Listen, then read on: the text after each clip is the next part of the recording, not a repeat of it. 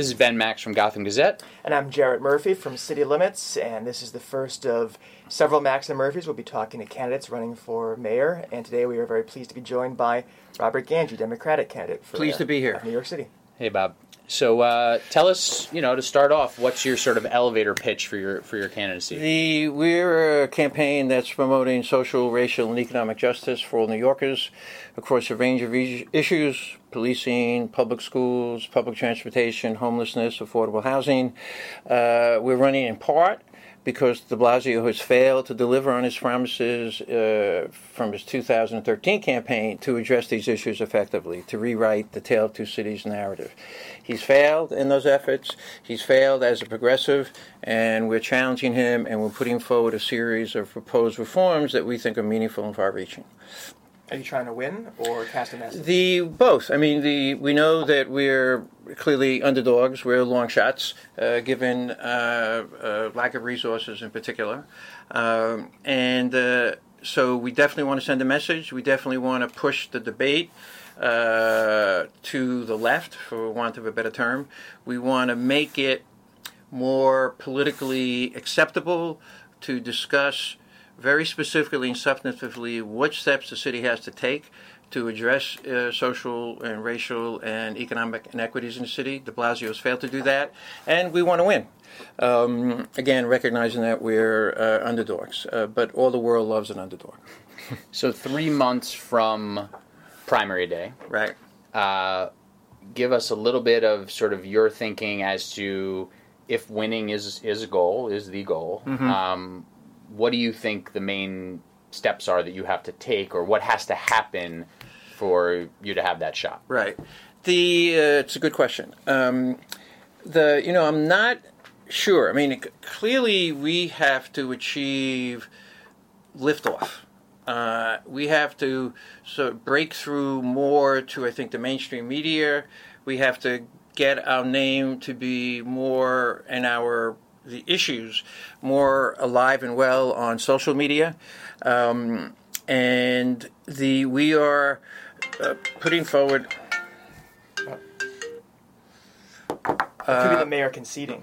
or, or you think the very fact that you guys are here interviewing me was probably the thing that put him over the edge, right? um, sorry about that. Uh, so that's our challenge, and we have a variety of strategies to pursue it. Um, a friend of mine who was helping me petition um, uh, on Saturday said you have to you have to have a big rally. You have to get a famous celebrity to perform, and then you speak to this rally. So I said, if we if we advertise Beyonce and Springsteen, and then at the last minute said they couldn't make it, do you think we could get away with that? So so, um, but we, we are reaching out to famous people, famous journalists who we think support our agenda and uh, are likely to support our agenda and to see if they would pick up the cause. So, this is your first run for elective office. You're right. a career politician. Right. Tell us about your career before this. What's, right. the, what's the Bob? Well, I uh, born and raised in Brooklyn and moved to Manhattan after I graduated college. And I went to college in Manhattan. I went to Columbia. So I'm a lifelong New Yorker. Uh, care deeply about uh, my city. I was politicized uh, um, by a number of things in my life. Uh, uh a lot of it was the politics of the 60s because that's when I came of age. Uh, recognized the terrible inequities in our country regarding race and poverty. Um, and like a lot of young people in the 60s, made a decision to devote, to the extent that we could, our life and careers to those issues. Also, personally, my old man had multiple sclerosis um, all my life, and I think in ways that I wasn't conscious of at the time, since I couldn't help him, you know, I couldn't do anything to stop the progress of the disease. I think that instilled in me, again, unconsciously, this strong desire to fix things and make things better for people. Um, and I've worked, uh, uh, my two uh, jobs previous to running for office was one at the Correctional Association of New York, a prison reform organization. So I became very familiar with the problems with the criminal justice system and the deep, deep injustices uh, uh, that are inflicted on mainly low income people of color by our sentencing policies and police policies and imprisonment policies. And then for the last six years before declaring for mayor, I ran an organization called PROP, the Police Reform Organizing Project, that aimed at uh, exposing and ending abusive and discriminatory policing. And when de Blasio won in 2013, uh, we at PROP, my organization, were very hopeful. We were encouraged. And sort of interesting for me to look back on that history because when he appointed Bratton, a number of people said uh, de Blasio is uh, going down the road that all mainstream politicians do. You make promises you're not going to follow through because Bratton was, as you guys know, Mr. Broken Windows. And a group formed right away uh, New Yorkers against Bratton. and I disagree with that strategy. I'm uh, uh, very friendly with Josmar Trujillo, who's a key activist and one of the people behind the New Yorkers against Bratton. I said, you got to give him a chance. Um, uh, you got to see what they're going to do. There's going to be a lot of political pressure on them to change things. So they did reduce the use of stop and frisk. But what they didn't do um, was change the fundamental approach of law enforcement in New York City. It's broken windows. It targets every day low-income people of color. I used to say, in our view, the policing in New York City is racist. I don't say in our view, it's just racist. There's no denying it. The numbers show it. People's experience show it. So by June of the first year, we had been, you know, completely disenchanted with their policing policies we knew what they were going to do politically, and uh, de Blasio continues to do it uh, during the campaign. Well, we reduced the use of stop and frisk. What are you complaining about? Um, so the the driving issue for me initially was policing, um, because it it does it inflicts a trauma on individuals and it inflicts a trauma on a community, and the part of the painful recognition when you think about it and study it is while broken windows as a philosophy of policing is new and it creates this overlay of our intellectual uh, defense for the kind of policing that goes on. Policing in new york and across the country has always been racist. The police department was established in 1845 and one of its purposes was to contain two unruly populations, recent Irish immigrants and freed black people, because New York State uh, abolished slavery in 1827. And Just, uh, um, De Blasio's poll numbers among blacks and Latinos are, are fairly strong. I know. Uh, maybe not quite as strong as they were four years ago, uh, mm-hmm. but, but, but very, very strong. Given that those communities are so affected by the problems you're talking about, mm-hmm in your words, by the persistence of some policies that exacerbate them. Mm. Why do you think he still runs so strongly, at least in the polls, in those communities? Yeah, it's another good question. Um, the I think there are a number of factors. Um, the one is that he has a black family. I think that, to use a term that has fallen into disrepute, that trumps a lot of things. Um, and I think the other thing is that, and I'm this is you know I'm being speculative. The other thing is in my experience working with black and Latino people uh, in New York City, and I have for virtually all my career in one way or another, they there's a, a resignation. Um, not, I think it's changing to the way police treat them. Um, when I was at the Correctional Association, I was part of a campaign uh, promoting the repeal of the Rockefeller drug laws. It was called the Drop the Rock campaign and we'd have these wonderful meetings uh, 30 40 people and at least some of the people were african american latino people and occasionally the meeting would go off agenda and we'd start talking about policing issues and everybody had a story about what cops did to them their children their families and the sense you had was there is no possibility that will ever change. It's just this is part of our life. We have to figure it out. We have to adjust to it. We have to. The famous uh, uh, um, uh, anecdote that de Blasio got in trouble for. We have to talk to our children, particularly to our boys and our young men, about how to avoid problems with the police. Uh, but they had hope they could change the Rockefeller drug laws and that's part of the that's part of the reason that the organizing was effective because the people we engaged believed that they could be effectively politically.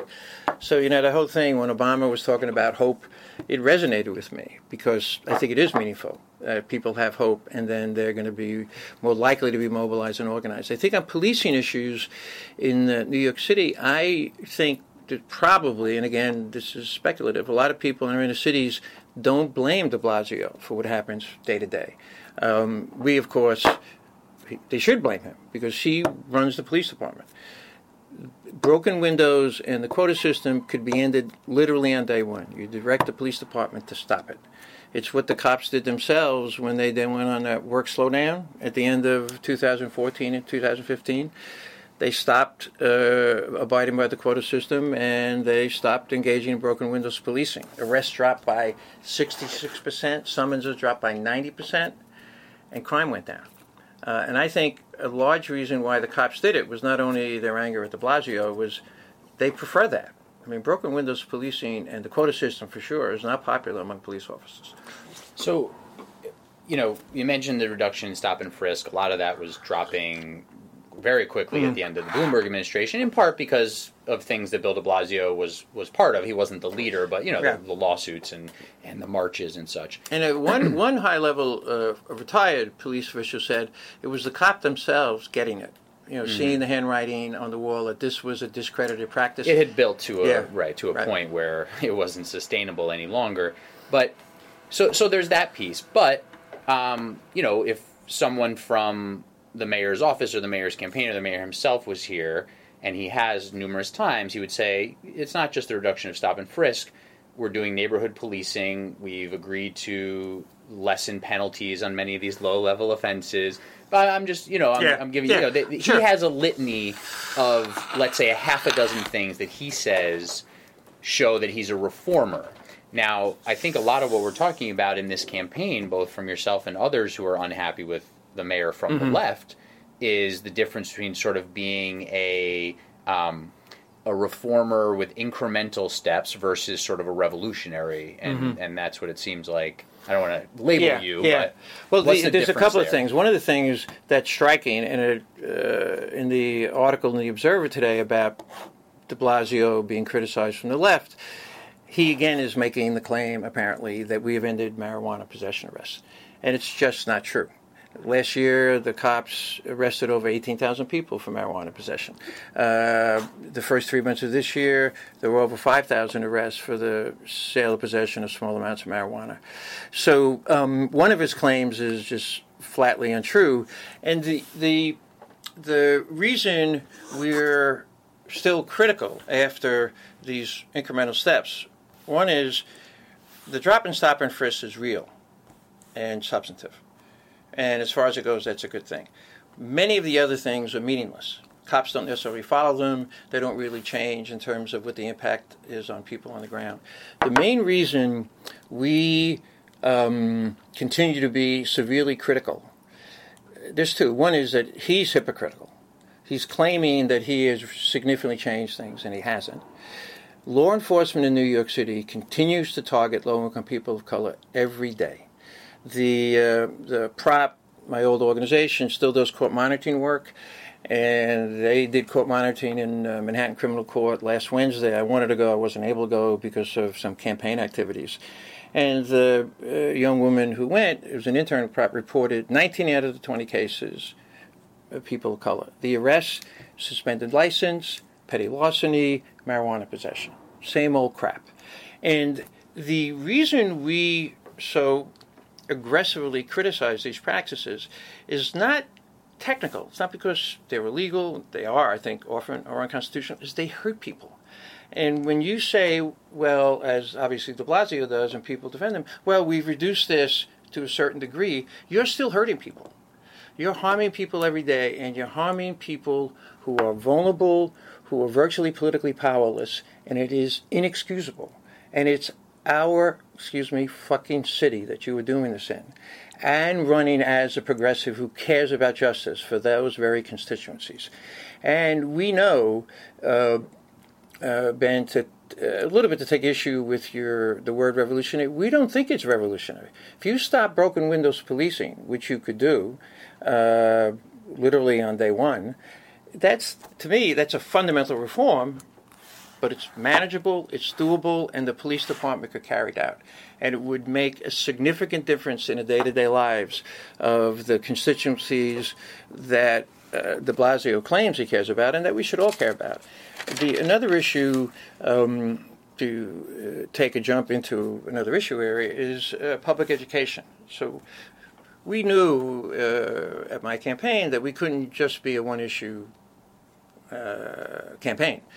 Uh, um, not only because it's not sufficient to galvanize the people, but we wanted to address other issues where we saw similar problems in terms of social and racial inequities. And in the public school system, it's clear. Um, what the research shows that more often than not, the schools that are attended mainly by black and Latino students are going to be more dilapidated, have younger teachers, and less services than schools attended by middle class white kids. Um, we also learned, I learned, because uh, uh, I spoke to some experts, that there is one factor that all the research shows and common sense tells you can change the outcome, academic outcomes, not only for middle class uh, children or children who come from families with resources, but low income uh, children uh, of color, small class size. And so we're putting forward uh, that one of our priorities will be a very aggressive campaign to have small classes in all public schools. And um, that would provide, and again, there's a Mack truck load of research that documents this. That would provide for significant improvements, significantly better lives for the students who now go to those schools. So that raises a question just of, you know, there, that, and you mentioned you are not a one issue candidate. You also mm. talk about providing free Metro cards for low income right. people. I think you also have an infrastructure plan, right. uh, small class sizes as well. All of that obviously costs some money, and so the mm-hmm. cliche question, is, mm-hmm. it's a good one, is how are you going to pay for all right. that? Right. I have two answers, or three. One is shut up. Sometimes I even include a vulgarity in that. There, um, two answers. Uh, one is, and again, I came of age politically in the 60s, and I was a big fan of Robert Kennedy. And in his uh, last campaign in 68, uh, before he was killed, he would frequently, I think it was actually part of a stump speech, it was a George Bernard Shaw quote uh, something along the lines of some people see things as they are and, and, why. and that's why other people see things that never were and ask why not. And that is a political uh, sort of point of view and spirit that animates our campaign.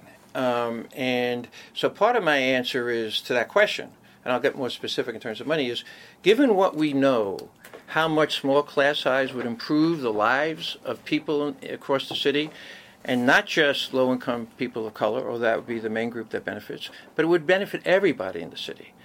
How do we not do it? Um, and then the other question is we will significantly reduce some of the expenditures that de Blasio in the city is allocated to other things. As you guys know, in this year's budget, there's $1.1 billion to design new jails. We're not going to build new jails we can close Rikers without building new jails. Um, there's uh, $2.5 billion for the trolley or the train connecting the Brooklyn and Queens waterfronts. It's $275 million to build a new police academy. Uh, we would take all those things out of the budget. Um, we would significantly reduce the resources now allocated for law enforcement, starting with policing. Once you end broken windows policing, and quota driven broken windows policing. That is the law enforcement practice carried out by the majority of police officers. Uh, and we think not only is it ineffective, we think it's abuse. Not think it is abusive and discriminatory. Um, so we would we we plan to significantly reduce the resources and personnel for policing, and that would lead to um, less resources needed across the board defense, prosecution, jails. The closing of Rikers and the reduction of the jail population would save hundreds of millions of dollars on its own. And the reason we think we can close Rikers in a year um, is the, and you guys probably know this, about 70% of the people in Rikers are pretrial detainees. 90% of them have not even charged, are not even charged with predatory dangerous crimes the sentenced inmates are all charged with very low level or convicted of very low level offenses.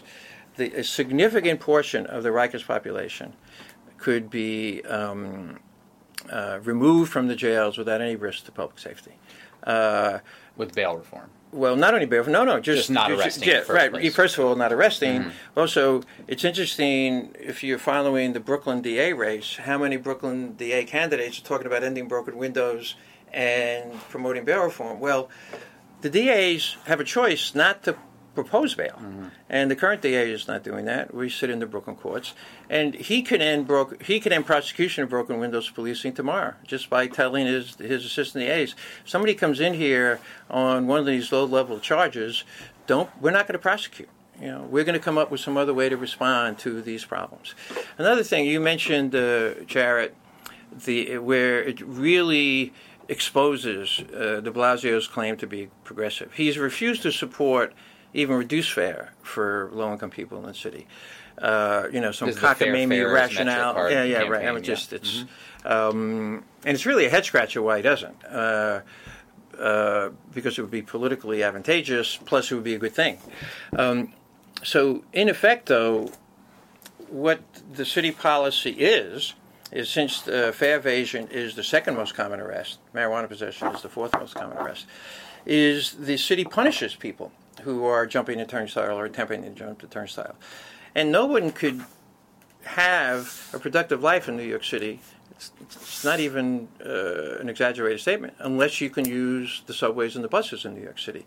So by punishing people who are jumping the turnstile, primarily because they're too poor, they're not jumping the turnstile for the thrill of it, and instead you arrest them or you summons them, um, you are basically applying a regressive practice that criminalizes poverty to a group of people th- where another policy is available to um, uh, enable them to take the subways and take the police and law enforcement out of their lives. And that's why we're promoting free fare for low income people.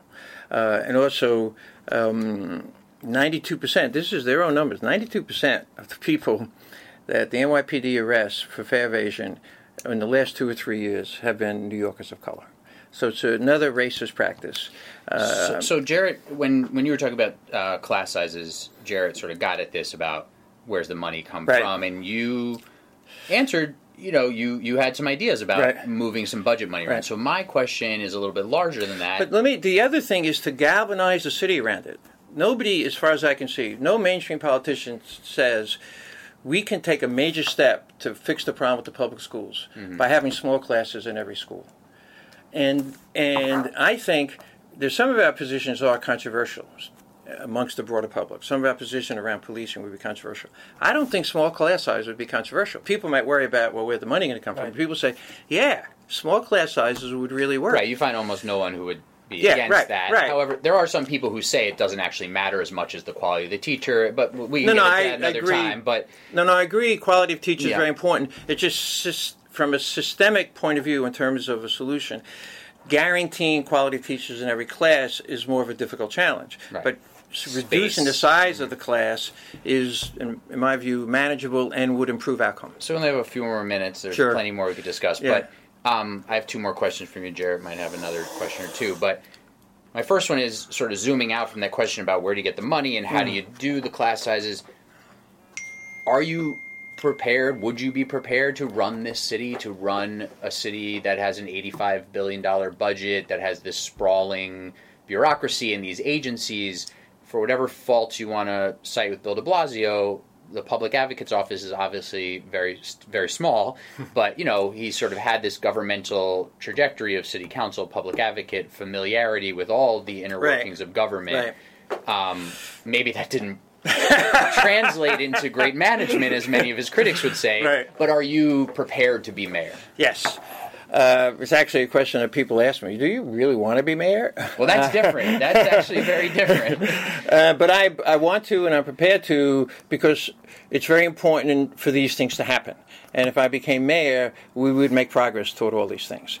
And the and I understand the question about you know I ran an organization, 15 to 20 people, the the correctional association, but the, the my judgment about leadership and even management doesn't go to how often you've done it before, uh, but goes to temperament and judgment about people. Uh, the key thing that I did well at the Correctional Association, and it took me a while, I was there for 29 years, was hire good people. Uh, and people not only who were very talented and very energetic and politically committed, but people who were team players and would cooperate and collaborate with other people.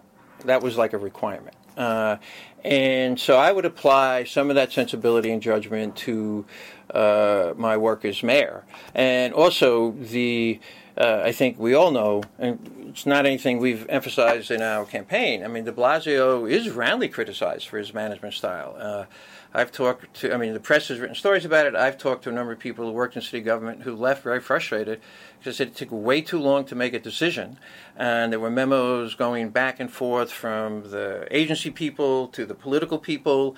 And their criticism was the political people often trumped the agency people and what the agency people wanted, wanted to do. And we would not be bogged down by things like that.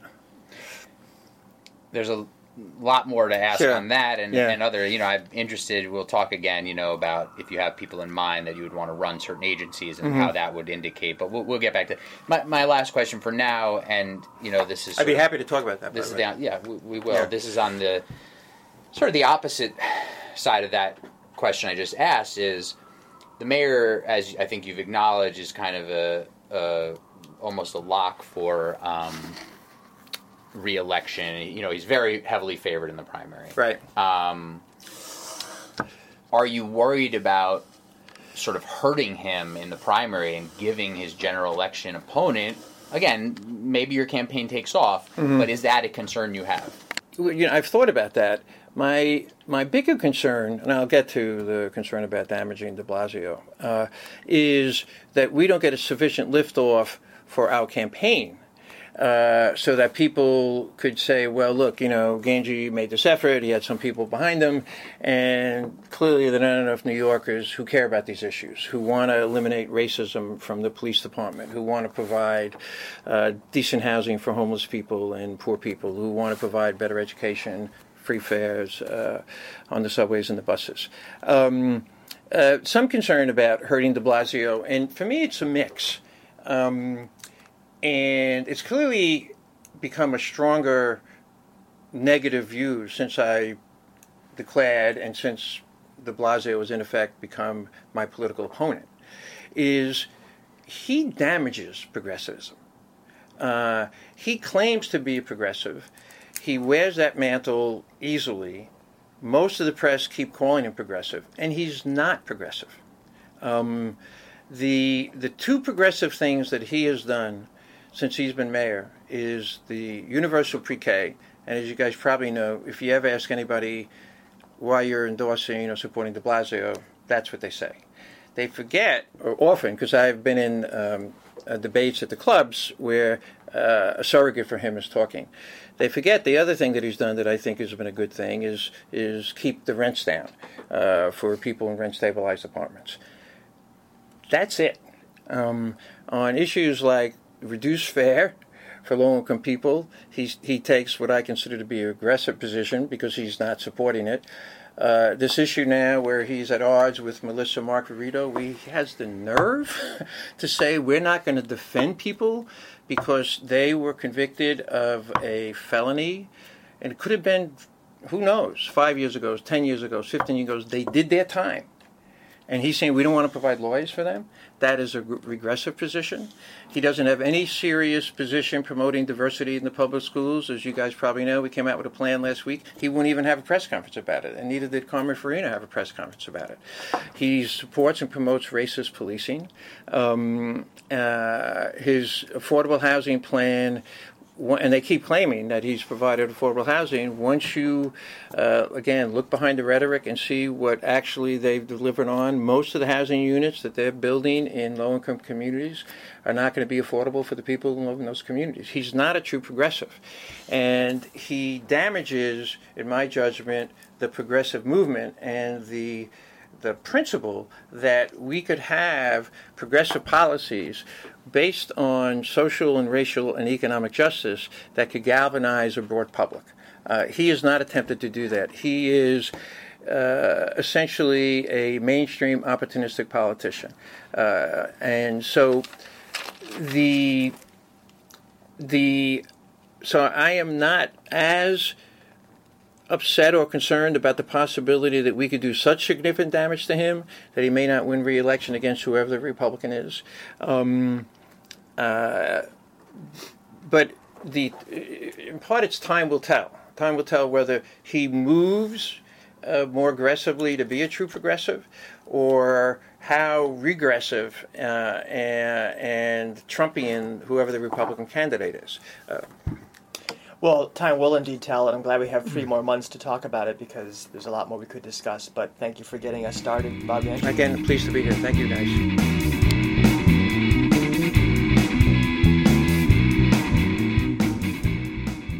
So we just said goodbye to Bob Gangi, Democratic candidate for mayor, and this is Ben Max from Gotham Gazette, still with Jarrett Murphy from City Limits. Uh, Jarrett, your first thoughts on the interview with Bob? Well, you know, I think uh, progressives and conservatives too often get into a debate over nomenclature. Is somebody progressive? Are they not? Uh, Bill de Blasio is a progressive. The question is if he's progressive enough, and I think Bob Gangi is very well equipped to ask that question. It's a very important question, and I think he is prepared to talk about it. Obviously, in the criminal justice context, but I thought it was interesting that he moved the conversation to uh, to transit and to education as well uh, you know, I think that there is no question who Gangi is. I mean, he is a candidate of uh, a very, very radical uh, leftist, and I say that as as one of those, someone who attempts to be critique of the way things are going. And uh, you know, I don't think that he necessarily will sell the case uh, that Mayor needs to be replaced but it is a good thing in an otherwise quiet campaign season that someone is asking those questions because they really are on people's minds. Right. The only other sort of significant voice in the Democratic primary is Sal Albanese, who we'll have on at some point. Um, we hope, we think. Um, we'll be inviting him soon. And so, um, you know, pretty much everybody agrees it's good for the mayor to be pushed in the primary as well as a general if he adva- if he advances. Um, and Gangi is certainly the voice of the sort of disaffected, dissatisfied far left who thought de Blasio was more of a, a game changer than they think he's turning out to be. There's many people sort of in the middle and to the right in this city who think de Blasio has been a revolutionary. So it's just fascinating in terms of where you sit on the political spectrum, what you think of this mayor. What's interesting, of course, is that you hear from across the political spectrum some critiques of de Blasio about management and ethics and things like that, which Sal Albanese will probably cover for us very well when we when we interview him. I think so. As a matter of fact, as we speak, or uh, today as we are taping, Albanese is unveiling uh, more details of his MTA plan. Um, that's something we'll be following this week. In other news, we're looking at the City Council holding a hearing Wednesday on the Post Act, which is an attempt to force the NYPD to be more transparent about the kinds of electronic surveillance and digital spying technology it plans to buy and the rules it plans to put in place to make sure that privacy uh, considerations are, are taken into consideration. And that's a really interesting issue because it's another one of these things where there's been a city council bill that the NYPD has immediately pushed back on, which has been a pattern forever, obviously, but it's fascinating when it's a pattern under this mayor who has, again, talked of himself as an NYPD reformer and talked for the need of transparency, and then there's, you know, questions around some of that. Um, for us at Gotham Gazette this week, we're certainly looking at Albany. There's seven days of legislative session left. There's a lot of New York City business on the table. Uh, we don't know what's going to get done. Lots of folks are saying it's going to be minimal potentially because so much was done in the state budget in April.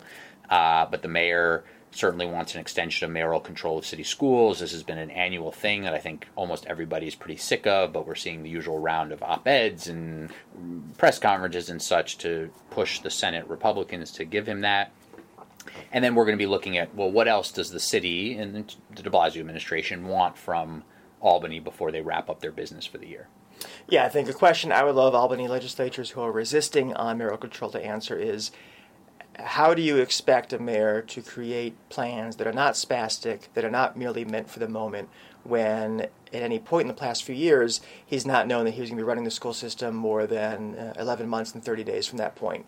Right. Uh, I just don't understand the rationale. Yeah. But we'll see this week whether uh, people can come up with an answer to that. Yeah, and look for us uh, in the coming weeks with other mayoral candidates.